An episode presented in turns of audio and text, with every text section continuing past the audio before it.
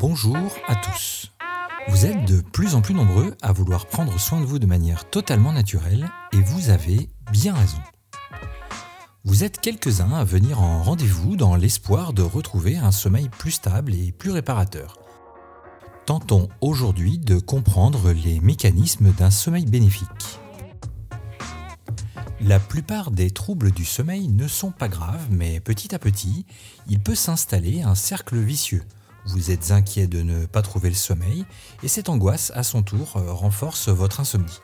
Il s'installe insidieusement et peut provoquer de la fatigue en journée, vous rendre irritable et provoquer des difficultés de concentration.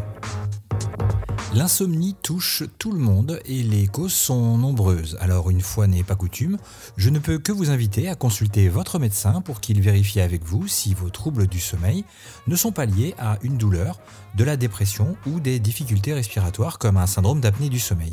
Et afin surtout qu'il puisse vous prescrire la bonne médication ou le bon appareillage. Vous le savez depuis toujours, le sommeil joue un rôle important dans notre équilibre et contrairement à ce que l'on pense souvent, ce n'est pas la durée qui est le plus important mais plutôt sa qualité. Essayons de mieux comprendre ici ce processus indispensable à notre équilibre. Pour faire simple, et c'est ce que l'on essaye de faire ici, votre sommeil est segmenté en plusieurs cycles, 4 à 6 en moyenne par nuit, d'environ 90 minutes chacun, eux-mêmes découpés en trois principales phases. La première phase est celle du sommeil léger.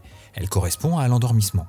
La mélatonine, sécrétée dès que la lumière du jour baisse par la glande pinéale ou épiphyse, favorise cette étape. Il est donc primordial de favoriser sa production naturelle en se couchant à heure fixe dans une chambre avec un éclairage très doux, mais sachez qu'une pièce sombre et une température adaptée entre 16 et 20 degrés maximum favorisera encore plus votre endormissement. Soyez vigilants, surtout l'hiver. La diminution de l'apport de lumière naturelle perturbe notre organisme, lissant et réduisant la production de mélatonine. Ce dérèglement cyclique et passager de notre horloge interne serait à l'origine des dépressions saisonnières. La deuxième, et probablement la plus importante pour notre corps, est la phase du sommeil profond. Pendant cette phase, votre organisme entame un processus de régénération. Relâchement musculaire, le pouls et la respiration sont au plus bas, et on constate également une diminution de l'activité nerveuse et cérébrale. Votre corps en profite entre autres pour renforcer son système immunitaire, guérir les plaies et les blessures et sécréter les hormones de croissance. C'est donc cette phase qui sera la plus réparatrice pour notre corps.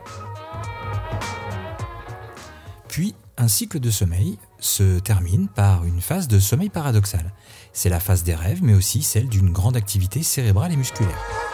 Bon, c'est bien gentil tout ça, mais vous pouvez améliorer la qualité de votre sommeil en prenant soin de manger léger, surtout le soir, éviter les boissons contenant de la caféine, mais aussi les stimulations mentales trop intenses au coucher.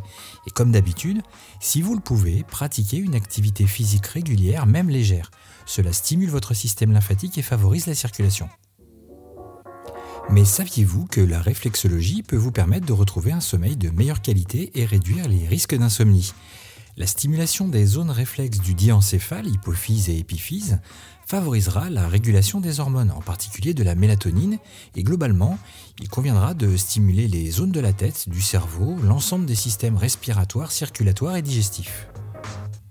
Dans les cas de stress ou de douleur dorsale chronique, une attention particulière sera portée aux zones des reins et des surrénales ainsi qu'une recherche appliquée de cristaux sur les arches internes et externes du pied visant à réduire ces douleurs nocturnes et améliorer la qualité du sommeil.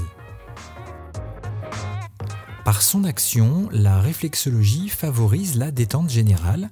De plus, il est souvent bénéfique de parler de ces problèmes à une oreille attentive, surtout si cela vous permet d'éviter une approche médicamenteuse. Mais surtout, comme d'habitude, parlez-en à votre médecin. Lui seul peut effectuer un réel diagnostic médical et prenez rendez-vous avec un réflexologue. J'espère que ces quelques conseils sauront vous aider au quotidien. Si ce sujet vous a plu, n'hésitez pas à réagir en commentaire et à le partager autour de vous. Merci à tous pour vos messages de soutien ou vos conseils, c'est important et surtout bah, ça m'aide à avancer. C'est fini pour aujourd'hui. C'était Gaël de la page Facebook Réflexologie Vendée. On se retrouve très vite et surtout en attendant, prenez soin de vous.